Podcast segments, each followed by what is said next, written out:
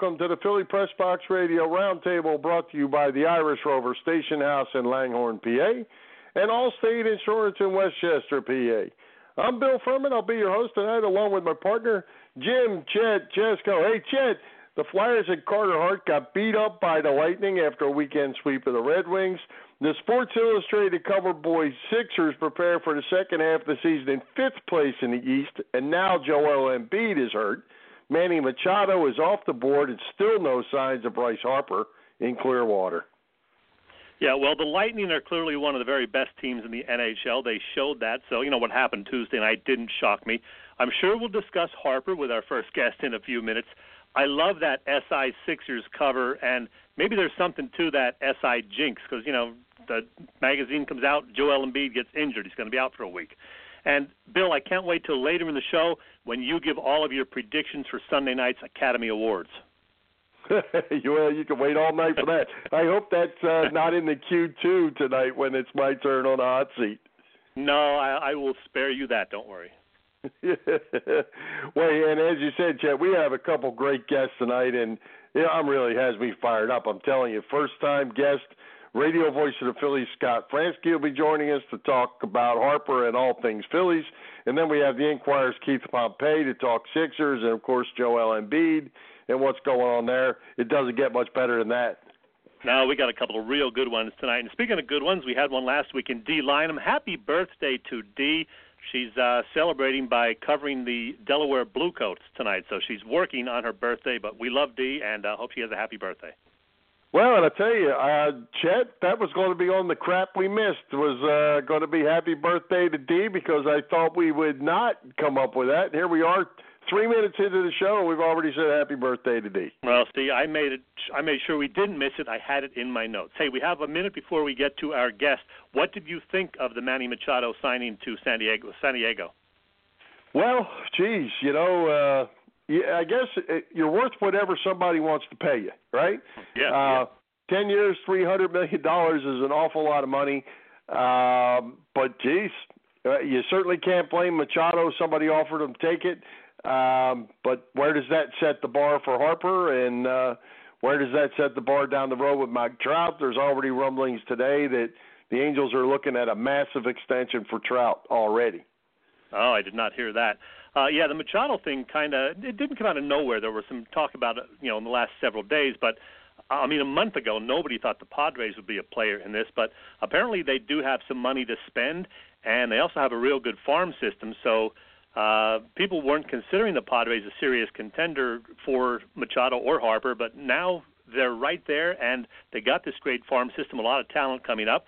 So they're going to be a player even in uh, the Harper thing now, from what some people are saying. So it's going to be very interesting to see what happens with Mr. Bryce Harper.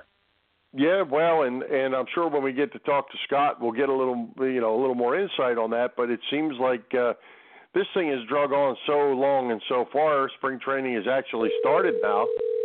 Um, you know, so hard to tell where this is all going to play itself out, but it's time. Hello. It is. Hey, Scott. Uh, yeah, we're going to bring our guest on right now. Bill, introduce him, will you? There you go. Let's welcome the radio voice of the Phillies, Scott Franzke. Scott, welcome to the show. And I have to tell you, as you get ready to leave the snow to come to 86 degree Florida, uh, I heard Ernie Banks woke up this morning and he didn't say let's play two. He said let's play golf. Yep, yep, and that's what I'm going to do tomorrow. I I figured you would. It's absolutely beautiful down here, and uh, I'm sure you're ready to get here. Absolutely, yeah. One more day of snow and uh, get that over with, and uh, snow day with the kids home, of course. So uh, it's a good thing I already sent my bags down ahead of time. hey Scott, this is Chet. The other guy is Bill. Thanks for joining us. Let's get right to it. Hey, my pleasure. Uh, may, yeah. Hey, they may not be done with uh, all the acquisitions, but what do you think about the Phil's moves this offseason, signing or trading for guys like Jean Segura, Andrew McCutchen, David Robertson, and JT Realmuto? Uh, I think they've been great. I mean, they've addressed a lot of needs. Uh, you know, uh, obviously Realmuto is kind of the uh, the real catch there of those names you just mentioned, but uh, they've addressed some serious needs, and I, you know, I mean, they've upgraded a lot of positions. Uh, you know, I, I, I like the off season they've had. Whether they get, you know, that last remaining big gun or not, or you know, another pitcher or whatever, I like what they've had. I think they could use another pitcher, another starter in particular. Um, but I, I do like the off season that they've had. Hey Scott, I've known Andrew McCutchen since he was in the uh, in, in ninth grade down here in Florida. So I'm, I'm excited about him joining the Phillies. But do you feel? How do you feel about that? Is it more of a leadership thing, or do you think uh, this guy can really produce for them still? Well, I think they feel like he still can. He's still got uh, something to the tank. It, it there is a leadership component to it. There's no doubt about it. However, uh, I, I do think they feel like he uh, has more to offer offensively uh, than maybe we saw last year. And you know, again, wasn't playing in the best ballpark for offensive numbers uh, half the time in, in AT&T out in San Francisco, but uh, he'll, you know, he's definitely an upgrade uh, defensively. Uh, he, he checks that box uh, pretty well. Uh, they had a, a horrible time there in, with their outfield defense last year, and McCutchen is a big upgrade. I mean, a huge upgrade in that regard. And you know, it's no offense to Rhys Hoskins, but he is who he is, and he wasn't a left fielder, that's for sure. yeah. um, you know, he worked hard at it. He did the best he could, but uh, you know, that's not his uh, his his his position. And uh, I think they've I think they've made the right move trying to get him back to first base to see if that can work. I agree. Hey, Scott, like you, I do like the Phillies' additions this off season, and as you mentioned, I think they still need another starting pitcher. Why are nobody? Why is nobody talking about Dallas Keuchel as a possibility? I mean, the guy won a Cy Young award a few years ago. His numbers have not been bad. He's yeah. a left-hander, which I think the Phillies could use. Why is there a lack of interest in Keuchel? Well, I think um, you know, obviously it's a two-way street. I think people are a little bit scared about the age and and the length of contract, and I think. uh a lot of teams are probably thinking that Keuchel is going to have to come off of that. You know, we saw a year ago Jake Arrieta waited until you know the middle of March or uh, certainly yep. well into March uh, to sign with the Phillies, and you know a similar age, similar track record, former Cy Young Award winner. Uh, maybe not coming off his best year, and maybe some of the numbers, some of the peripherals are down. Uh, but uh, you know, and Jake had to kind of come off some of the, the demands on in terms of the length of contract, and I think that's what you know especially when you talk about pitchers. Uh, length of contract is such a huge thing for for teams these days. Uh, it used to be uh, the game was almost designed. You know, you see relievers that they think maybe have one good year left in them, but they have to sign them for two, and that was just kind of the price of doing business. Well, I think teams are a little bit smarter now, and they just don't play that game uh, like they used to, and. Uh, they have a certain number of years they feel like is right, and they stick to those number of years because, again, uh, the the the stats bear it out over years and years and years uh, across baseball. There's always the outlier. There's always a, a guy who can, you know, sort of overcome the odds. Uh, but by and large, um, you know, when you get into your mid 30s, uh, the numbers are not as good.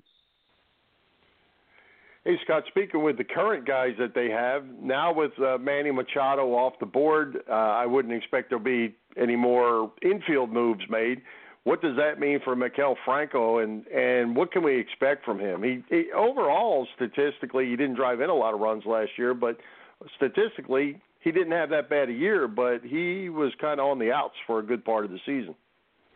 Yeah, and uh, really turn things around. Uh, I think, given time to, you know, address some of the issues that they had wanted to work with him on, um, I think, you know, again, trying to you know get the ball in the air in that launch angle business. Uh, uh, you know, I think it, it, whatever it paid some you know, dividends for them. Uh, I, I think again that you know Maikel obviously you know got hurt near the end, and uh, after the Phillies had kind of faded, he uh, you know didn't really finish all that strong. Um, but uh, yeah, again, he he's got the the the chance to take that position again. Uh, I know they're going to give Kingery a long look. Kingery might get some time there at third base. Uh, they might share time. Uh, but obviously, it's a pretty critical year for for Mikey, and it, you know, I mean, he's such a well liked player in that clubhouse. Uh, you know, you won't find a teammate that doesn't like Maikel Franco, and he's always been a guy with a good work ethic and, and tries hard and um, does what people ask him to do, but sometimes those adjustments don't always carry over from the cage to the field. And you know, I think we saw some of that start to work last year, and hopefully he can, you know, sort of uh, get back on that progression this year because uh, you know it's been two, three years now since he had that good rookie campaign where you know just hasn't kind of measured up to to what they thought he might be. So. Mm-hmm. All right, so Manny Machado. Big year for him. Yeah, Manny Machado gets the huge contract with the Padres, somewhat surprisingly. Uh, Bryce Harper, as of this moment anyway, is still unsigned. What's your gut telling you, Scott, about how this is going to play out? And does Harper not want to play in Philly? I don't know. Uh, I don't know whether he wants to play here or not. Uh, I read one report today that said he turned down multiple offers of more than 300 million, and uh, you know we've heard all winter the, the sort of the not outwardly. Certainly, the Phillies haven't said it, but uh, but the reports were, you know, for a long time they desired Machado more than they did Harper. Well, you know, we heard Matt Klentak come out and speak on the record about it, say we valued him at a certain number, and uh, it went past that number, so we backed out of the game. Um, and kind of makes you wonder if he's at 300 for 10 years, or do they you know, did they really value Machado higher than Harper? Are they willing to go and you know change the course uh, of you know and not stick to their guns where Harper is concerned? I don't know. Um, I, you know, this thing has uh, been kind of surprising to me. I just didn't see it drag on. I didn't see that it would drag on this long for either of them. Quite frankly, I thought there'd be, you know, four or five teams that were interested in both both players and they'd get a deal done. You know, maybe not before the holidays, but shortly afterwards, and you know, early January, and kind of get things get things going. But um, you know, uh, Machado waited it out, got the money he was hoping for, and I imagine Harper's going to do the same. I, I just, I'm just not so sure it's going to be from the Phillies. I could be wrong. Hmm. You were supposed to say no. They're going to sign him in the morning. He's going to play golf. Uh, that'd be great. I mean, uh, honestly, that'd be great, and that could happen. That could very well be the case. I mean, it could. Um, it could very well be the case. Uh, but and and believe me, for a guy who's going to watch them uh, play 162 games this year, uh, you know they could use it, and they could use the the star power. They could use the offensive production. They could use all of it. Um, there's no question. Um, I, you know, I'd like to see it happen. It'd make them a, an instant, you know, full-on contender. And not that they're not necessarily already, but I mean, they go right to the top of the class, not just in their division, but in the National League as a whole. Yeah, absolutely. Well, speaking of that, with with the addition of the guys we talked about earlier, and if they do get Harper, one of my big concerns, and I've said this on this show for a full year, um, what about Gabe Kapler? What can we expect from him? Can we can we expect improvement from him as well? Because uh, for us old guys, he is a bit different. Yeah, he's a bit different, but um, you know, one thing about him is uh, players like playing for him, and uh, w- whether he's different or not, he seems to to connect with them by and large. Um, he spends uh, an unbelievable amount of time and energy trying to make sure that he connects with them. And um, you know, obviously, some of the some of the stuff in game. I I, I mean, I, I'm just I don't want to put words in your mouth um, in terms of what what strikes you as different.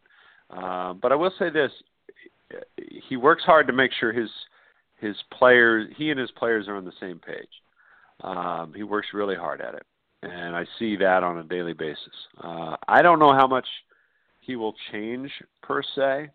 Um, I think there's still uh, a, a, a method that he likes to follow in terms of you know his preparation, his his the numbers he wants to see, the you know the telltale uh, markers for for matchups that he wants to isolate and and whatnot. And you know obviously there were some you know, there was a lot of talk about bullpen usage, especially early in the season last year.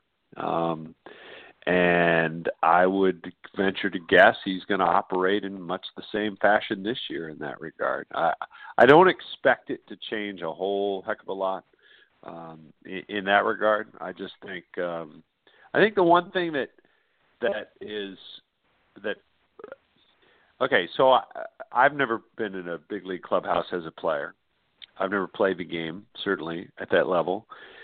And the one thing that my partner LA always says, he says, "Look, there's something about," and LA doesn't agree with all the, you know, a lot of the analytics, and that that's pretty obvious.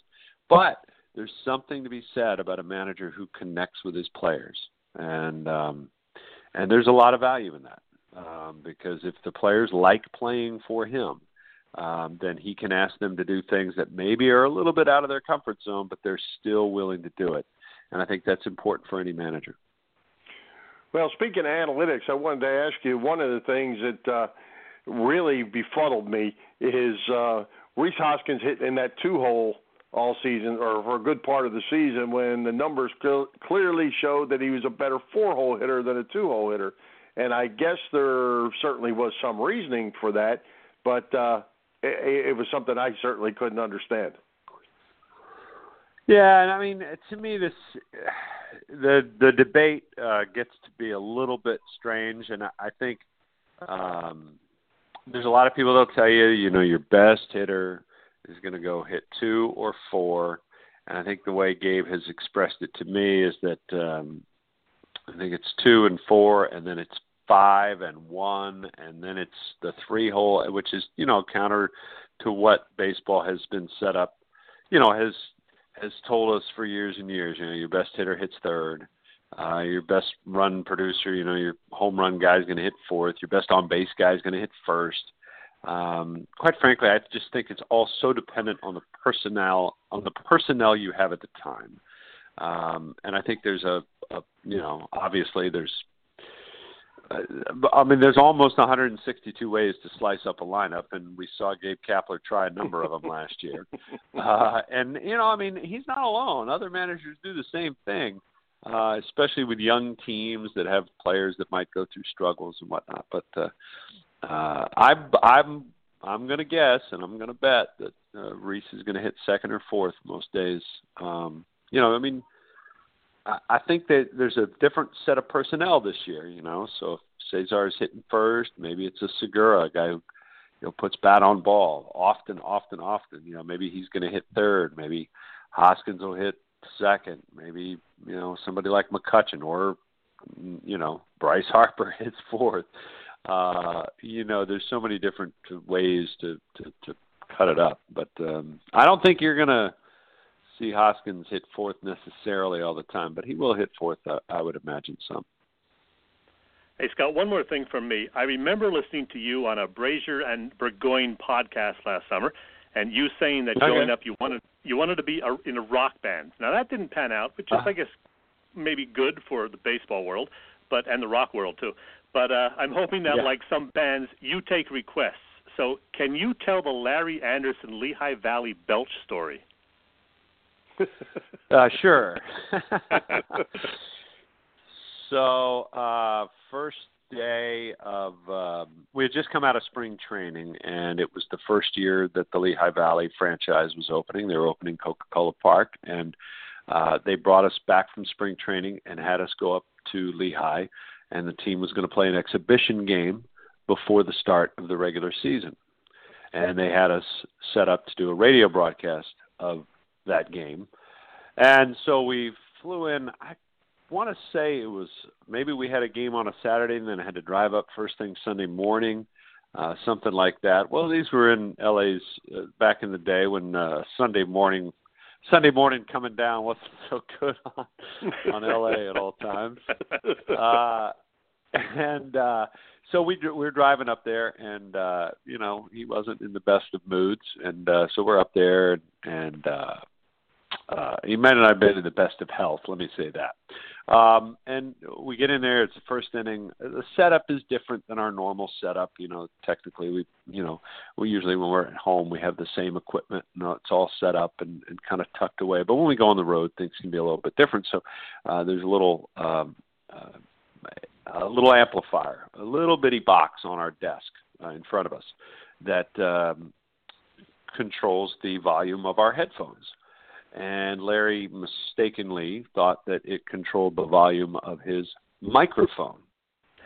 So uh, we're in mid inning, and literally a pitch is on its way. And I think uh, I think Shane Victorino was at the plate, and I said, you know, the one-two pitch to Victorino, and I see Larry turn down his headphone volume, and then let out an enormous belch.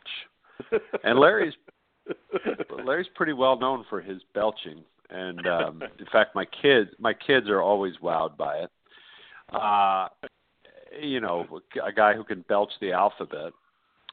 Now, he lets this one go, and uh, he's the only one that didn't hear it because his headphones were off because he had the knob all the way down, but the microphone was still all the way up. And I looked at him, my eyes got as big as pie plates, and, and I looked at him, and he realized what he had just done. And I started laughing, and fortunately, Victorino struck out, and the inning ended. Uh, and I started uh, trying to get us to the commercial break, and Larry says, "Oh, sorry about that, folks," and uh, because he had no, he knew at that point what he had done, and we laughed all the way to the break, and uh, and uh, you know, again, that's that's the that's Larry Andersen for you. I, I said, that. I said, buddy, what are you doing? He goes, well, I thought it was our microphone. I thought I was turning it down. I said, well, you're the only one who didn't hear it because everybody else did. Great, Great stuff. All right. Well, hey, Scott, we appreciate you coming by and joining us. Uh, come on down here to Florida in the sunshine and uh, bring those, or well, you already have your clubs. Time to get after it. Yeah, I'll be down there in the morning. All right. All right. Well, we'll look forward to seeing you uh, over there at Clearwater. All right, sounds good, guys. Thanks for having me. All I appreciate it. All right, Scott. Thanks. Thanks, Scott. Let's take a break and talk to our friend Chris Gaskill from the Irish Rover Station House in Langhorne. Hey, great seeing you in the band Big Whiskey Saturday night, Chris. Thanks. It was so much fun, right? Heck yeah, I love Southern Rock. They're coming back again soon. They're coming back uh, next month. And I know this Saturday you have the band STEM live there. What else is happening these days at the Irish Rover? Yeah, well, now that you know football's done, we're a little bored on Sundays, so we're doing acoustics on Sundays. So you can still come out and eat from our really great Sunday Funday menu. Everything's four dollars. We'll have uh, Carolyn's mimosas and enjoy some light music. All that is great. And what's really cool is you'll have another special event on Sunday, March 3rd. A bunch of guys talking sports. I am so excited. We're taking a little break from our acoustic sets on Sundays and having you guys in for a live broadcast. I cannot wait. I'm counting down the days. Oh man, we can't wait. Bill, Fred, and I are really looking forward to it. And Brandon Lee Gowton from Bleeding Green Nation will be there. He is a terrific guest, I promise you. What can people who show up at the Rover that day expect? We'll have our four dollar Sunday Funday menu. Plus, I've got some great specials from Bud Light, and I've got a ton of Eagles flags to give away. So it may not be football season, but we can still be in the spirit, right? That is awesome. We're going to give away a couple of polo shirts, have some fun with everybody who shows up. It's going to be great. The Philly Press Box Radio Gang live and in person Sunday, March 3rd, 2 p.m. at the Irish Rover Station House in Langhorne.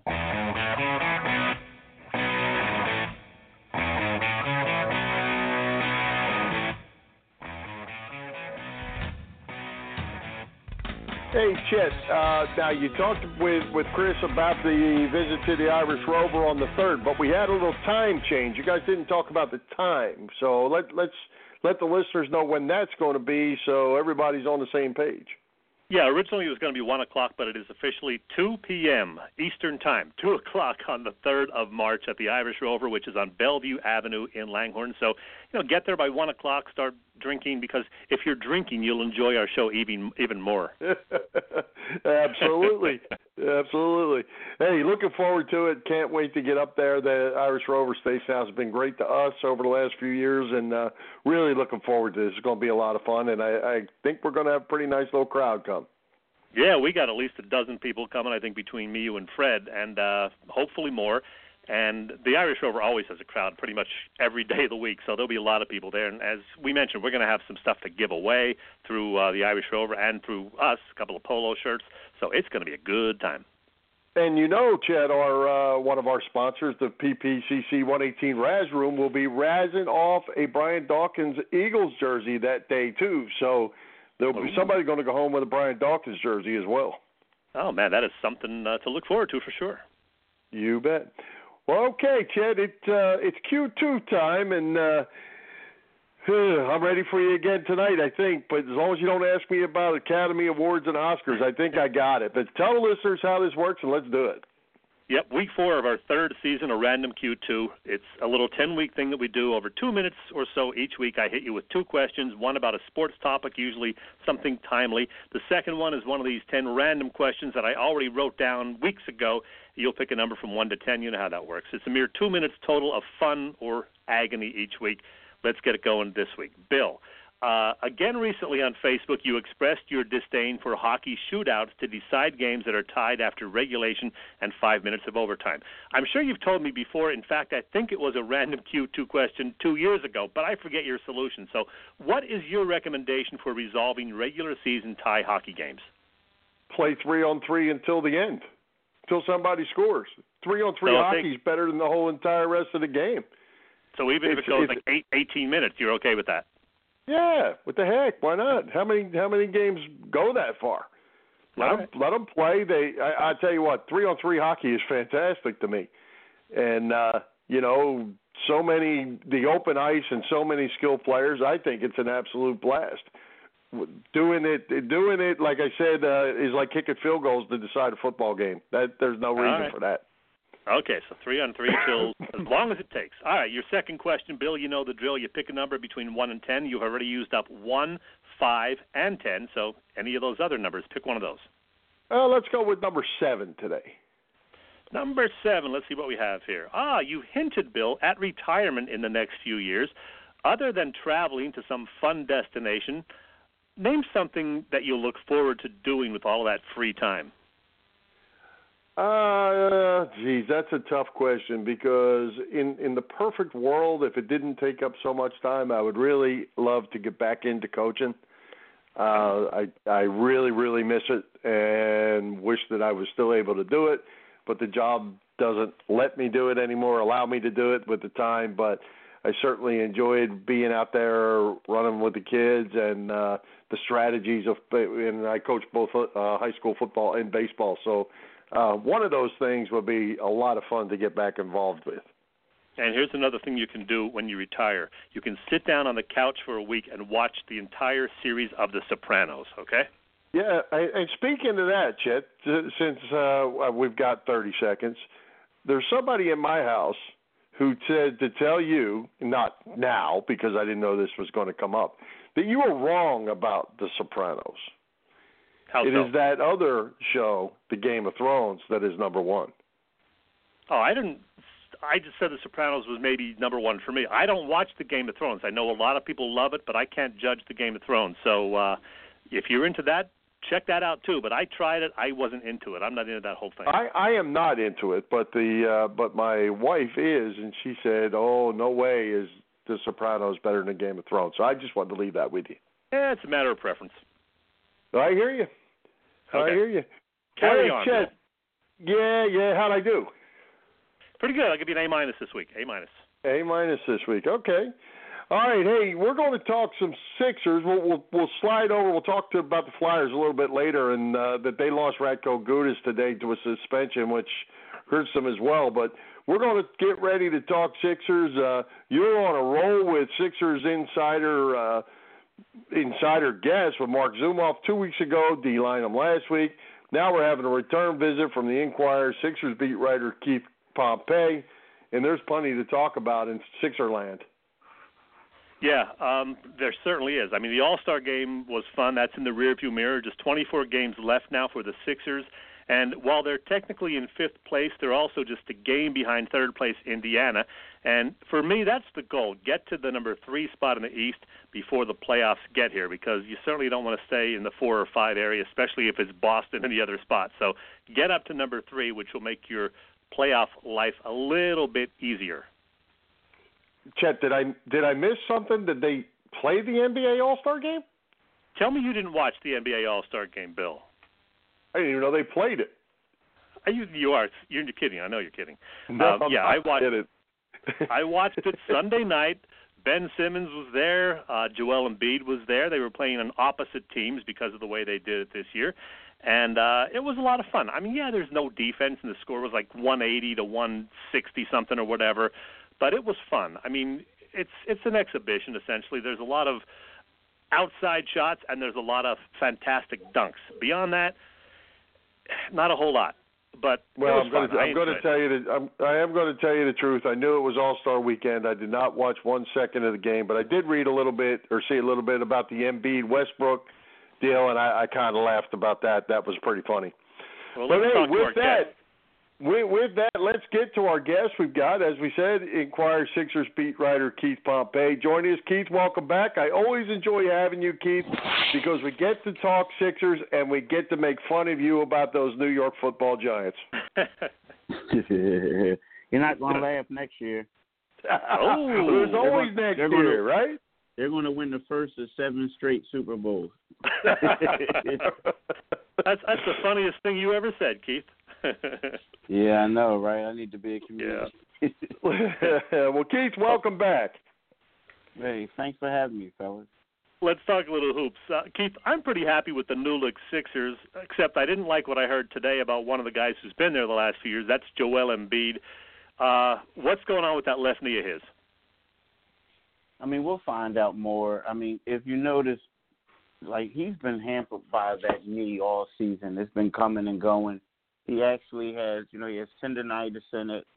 Um, he he he was also sidelined back on December the 30th um, against the Portland Trailblazers. Uh, they lost by like 34 points without him that night, but um, you know, it, it's been coming and going, and you know, it's it's one of those things where I heard you guys talking about the All Star game, and you know, I asked Brett Brown, did did that affect his knee at all? I mean, he said he, you know, had tendonitis beforehand. They've known about this for a couple weeks, and um, you know, it's like, well, why did he play in the game? And and Brett saying that, you know, it, it didn't bother him, and and actually, you know, it's best for him to be active. He said that it's one of those things when, you know, he takes days off from it, you know, it, it bothers him more. Well, he's about to take a week off, so you know, I, I just don't understand that explanation, but uh, it, it is what he said. Wait, Keith, I, I have to ask you. I mean, the, the million dollar question, I guess, with with the addition of Butler and Harris, and obviously the expectations are now out the roof. Um, is anything short of going to the finals a disappointment? Is anything short of going to the finals all going to fall on the shoulders of Brett Brown, assuming, let's just got to assume, everybody stays healthy through this thing. Yeah, you know, it, it's weird. I, you, when you talk about the finals, are you talking about the NBA finals or, or the Eastern Conference finals? Well, I would think uh, the expectations have to be high enough with who they have now that they ought to be able to win the East, huh? Nah, you know what? I, I still think. Uh, you know, I, I'm, I'm, you know, a lot of people are saying that, but I, I keep thinking about what, what uh, Milwaukee did. I mean, Milwaukee went out there and they got a, a guy who can shoot the ball. Um, they also picked up another guard, so they made two additions. You know, Toronto went out there and, and, and picked up a couple guys as well. And these are two teams that was already better than the Sixers. You know, and, and, and when you look at it, what these two teams did is they kind of like bo- bolstered their bench, uh, um, you know, to be to uh, they strengthened their bench, and their bench was already better than the Sixers. Now, if they wouldn't have made those moves, I would say, yeah, you know, it's championship or bust, or making it to the finals or bust. But when you look at the Sixers right now, I mean, can you name someone who's going to come off the bench and who's going to be a knockdown shooter for you? I mean, I can look at James Ennis. I can look at uh, Jonathan Simmons and say they're going to be quality defenders. You know, Mike Scott is going to bring it, but I don't look at a guy who I can say, you know what, this guy is going to give me 18 points or, or at least or average 14 points for me for me off the bench. I just don't see it, and I think that you know if if they lose in the second round, then you know we're going to say wow, is Brett Brown the guy for the team? But you know that's if the Sixers are healthy. You know, right now, you know if you look at the Sixers' success, you know, I mean they're one in four. Excuse me, they're one in three in games where Joel Embiid did not play. Um, they beat the first game. They beat. I mean, they won the first game with Jimmy Butler sc- uh, scoring like 39 points in a close game, and they lost the last three. So they lose a lot when Embiid's not in there. And I know that they have Tobias Harris and uh, Jimmy, but it just seems like Joel Embiid is the best, one of the best players in the league for a reason. Mm-hmm. Yeah, following up on what Bill said uh, regarding Brett Brown, your colleague at the Inquirer, Bob Ford, wrote a piece a week and a half ago saying that with these new additions, the onus is now on Brett Brown. So, I don't know. To an extent, I do agree with that. But what I want to ask you, Keith, is should Brown shorten the rotation now with guys off the bench? Just go with three or at most four guys off the bench? And if so, who should get the bulk of those minutes? Yeah, I think he's going to go with four now. The fact that um, Furkan um, Korkmaz is hurt, he's done for the year. Um, so the guy, the, the three people who I think should get, well, I think you have to go with four right now. Um, you know, I, I think it would have to be T.J. McConnell, right? Because you need a backup point guard. I mean, I don't know how many minutes he's going to get, but I think you need a backup point guard. And then I think, you know, depending on the situation, you know, is going to be Boban, right, as the backup center. But I think Mike Scott definitely has to play, right?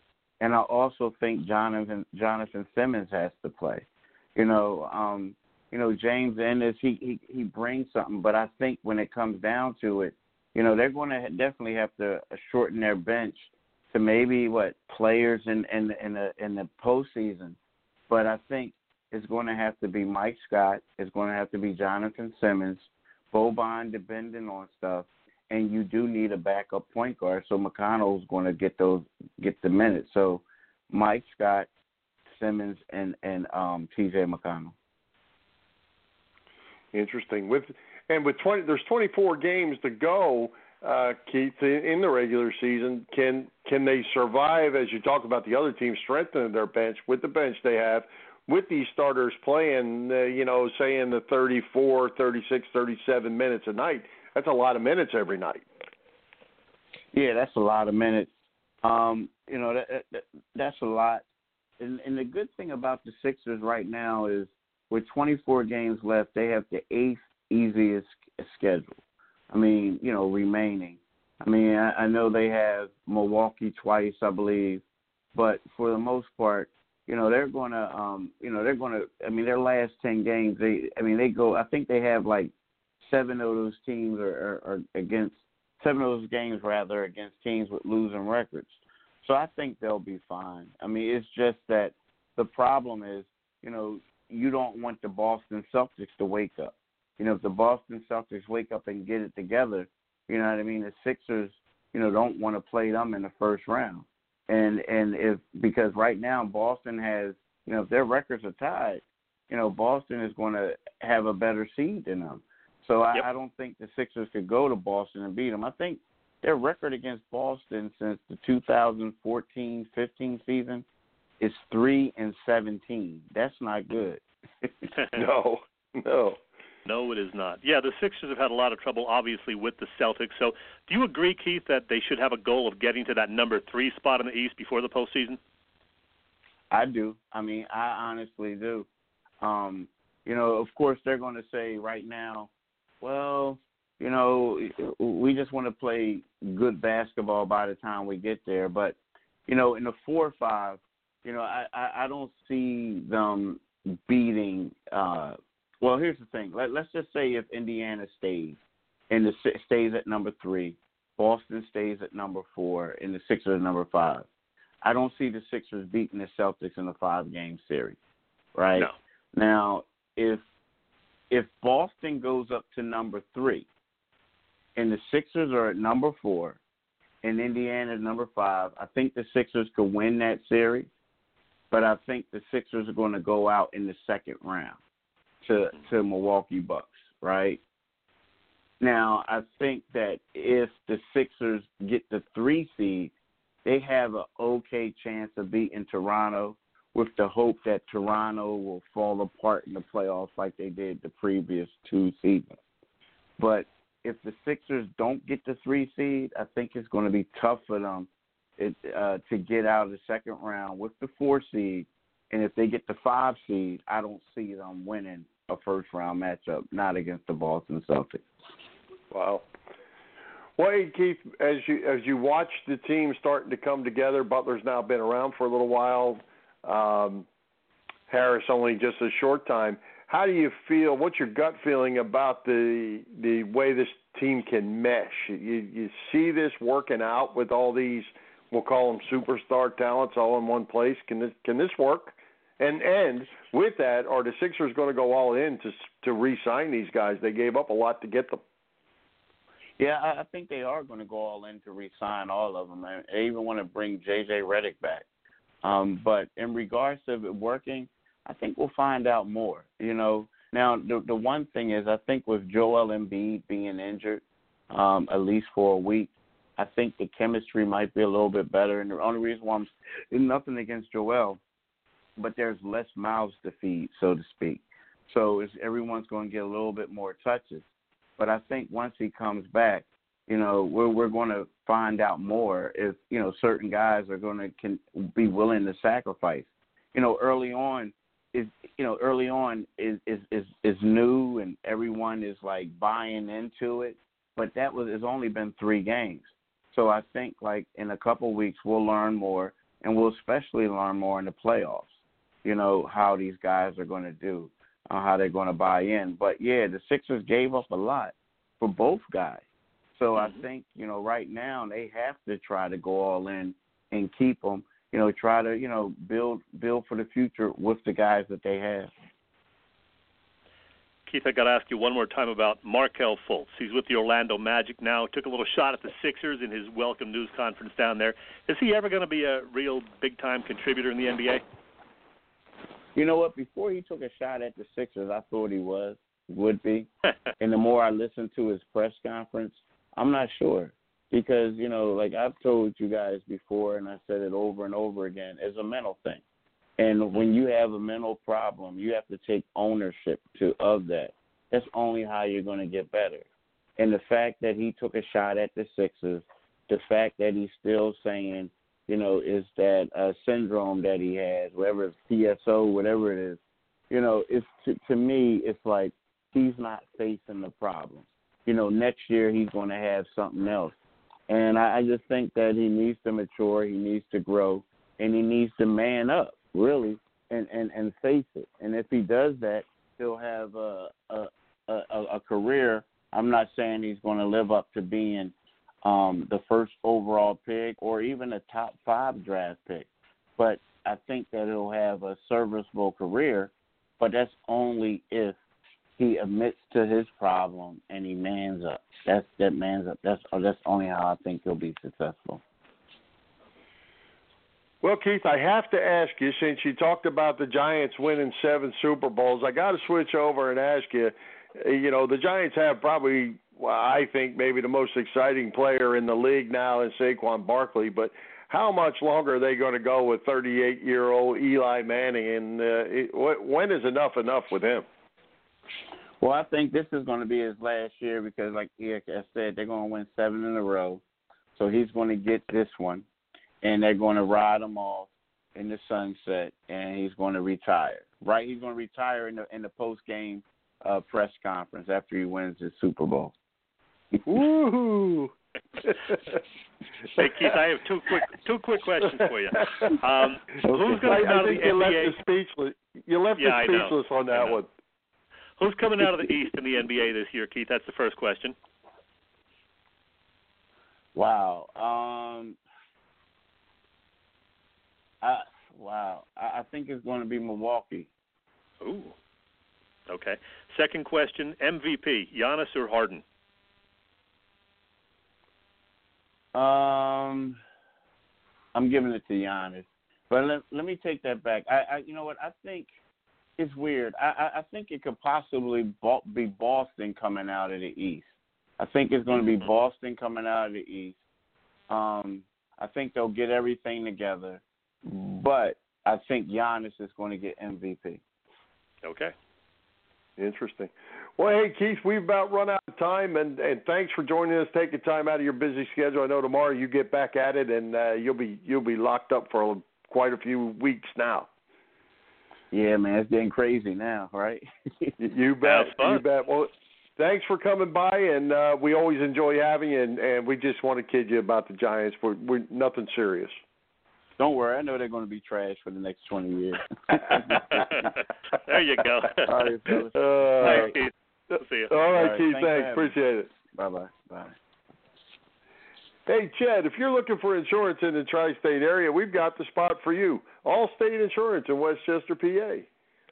Yeah, you know it, Bill. It is true. One of the best benefits of having an all-state insurance policy is getting a local agent like Dave Lavoie, who's dedicated to you. Building that personal relationship means you can work with someone who knows you and understands your family's needs, someone you can call when you have questions or need help of any kind.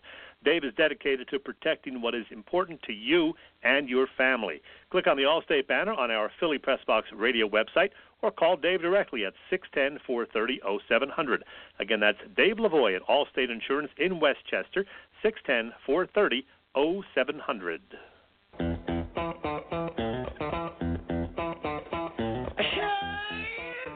Got music everywhere. Love it. hey, speaking of Dave, uh, we are trying to get him lined up, see if we can get him to come up to the Irish Rover Station House as well. So anybody wants to meet the man behind our sponsorship, uh, we're hoping to have Dave with us up there as well. Looking forward to that. That would be awesome. And hey, speaking of music, speaking of music, Bill, I don't know if you heard this, and I'm sure you don't care, but I'm going to mention it anyway. Ariana Grande has done something that is like pretty much unheard of. She this week has the number one, two, and three singles on the Billboard Hot 100. Nobody has ever done that before since 1964 when the Beatles did it. Now I'm not a big Ariana Grande fan. I mean, she's nice to look at, and her videos are okay, but can't say that I love the the music. But uh, good for Ariana. You know, you could have done without even mentioning that. you know, you could have said Kate Beckinsale or something. Why you have to go to Ariana Grande? Ah, you and I are on different planets. Just threw it in there. We had a minute to kill, so go ahead. Uh, Carry on. You should have come. You should have come up with a Kate Beckinsale story. Hey, Chet, let's give a shout out to the PPCC 118 Raz Room. They post great sports memorabilia on their Facebook page, so people can take a chance on winning something they may not be able to afford or have access to. All items come with certificates of authenticity. They continue to run out great autograph memorabilia from all the Philly teams and more. There are only 21 lines available, so your chances of winning are 1 in 21. Pretty good odds. Check out their Facebook page. Like it or follow it. It's PPCC 118 Raz Room. That's right. PPCC 118 Raz Room on Facebook. And Chad, I can tell you right now, there's Eagles jerseys up there. Uh, Vince Papale, Michael Vick, Donovan McNabb, and Randall Cunningham. Looking for uh, looking for somebody to take one of them home. That's not a bad set of players right there. You got it. Well, hey Chad, tell us who's coming to the Philly Press Box Radio Roundtable show next week. You you got uh, you've raised the bar, my friend. So we're going to keep that uh, going, Bill. Next week we have one of everyone's favorite Philadelphia Flyers legends joining us. His third or is it fourth visit? I'm not sure. I'll check on that. It's a great winger from the 1980s who played parts of 11 seasons with the Orange and Black, and who still today is their second all-time leading goal scorer behind only Bill Barber. Gaffa, baby. The great Brian Propp will be making a return visit to Philly Press Box Radio. Also, we're going to talk more Phillies baseball with another awesome guest, the Phil's Director of Fun and Games, Mr. John Brazier. Very good. Looking forward to it. And uh, happy birthday to Brian Propp as well. Just uh, last week, the Propper had a birthday. So uh, happy birthday to him also. Good guy. Hey, Chet, let, let's talk. Uh, let's talk Flyers a little bit. As we said, they got beat up last night by Tampa Bay, who's awful good, and uh, Carter Hart got yanked. Brian Elliott is in. I didn't like that one bit, I'm going to tell you. And uh, now we've lost Radko Gudas for the next two games, which, in my opinion, the two most important games of the season, Thursday and Saturday. Yeah, I agree wholeheartedly. I mean, if you check the standings, you'll see that the Flyers, even with their improved play of late, are still six points out of the second wild card spot currently held by Columbus. and the Blue Jackets have a game in hand. Just 22 games left for the Orange and Black, and these next two games, as you said, in Montreal and then at the Linc on Saturday against the Penguins, are against teams that are ahead of them in the standings. So, yeah, winning both of these games is pretty much a must right now. If if they don't win these two games, it might be time to uh, say forget those playoff aspirations. Oh, I, I think you're right, and uh, but let let me throw the Brian Elliott thing in there. You know, it, there's been a lot of goalie movement uh, this week or la- in the last ten days or so, and uh, I, I don't know. I mean, looking at those goals, I'm not sure how much of that was on Hart. Um, but bringing having Brian Elliott look over your shoulder is probably not the good thing to do to the 20 year old. Let him play it out. Yeah, and Scott Gordon said, you know, it wasn't on Hart last night. The team didn't play that well in front of him, but uh, he just thought it was wise to get him out of there at that point. And uh, he'll be back in there Thursday night. Scott Gordon already said that. Uh, as far as Brian Elliott, um, I don't know how long he's going to be there because I think Cam Talbot was supposed to join the team today, and he may be the the primary backup the rest of the way. I don't know what they're going to do there. We know Neuvirth is pretty much history at this point, but is Elliott the backup? Is Cam Talbot the backup? Do they keep uh, three guys now? I'm not sure, but we know Hart's going to get the bulk of the starts, and that's the way it should be. As he should. That's right.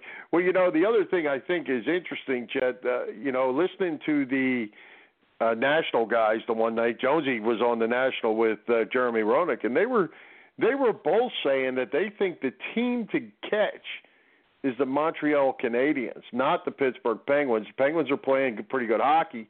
Um, they now have the exact same record as the Canadiens, but that the Canadiens are the team to catch. And now Columbus has fallen down into that last wild card spot. So good, a lot of movement up there too. It's going to be fun to watch. Yeah, it's tight. I mean, Montreal and Pittsburgh, as you said, I think both have uh, the same, and Columbus is two points back of those guys, and the Flyers are another six back. So there's still time. 22 games left for Philly, but you got to win these next couple of games, and uh, you know hope that you keep playing well beyond that. Okay, one big question for you. Let's just say they win these two games, which we sure hope they do. Monday's the trade deadline. What Mm. you going to do? Oh, you buying, man. selling, and you getting rid of Wayne Simmonds. That's what I want to know. Wow. Well, you asked me last week, and I said they're going to probably trade Wayne Simmonds, and I still think, boy, if they win those two games, then it makes it tougher.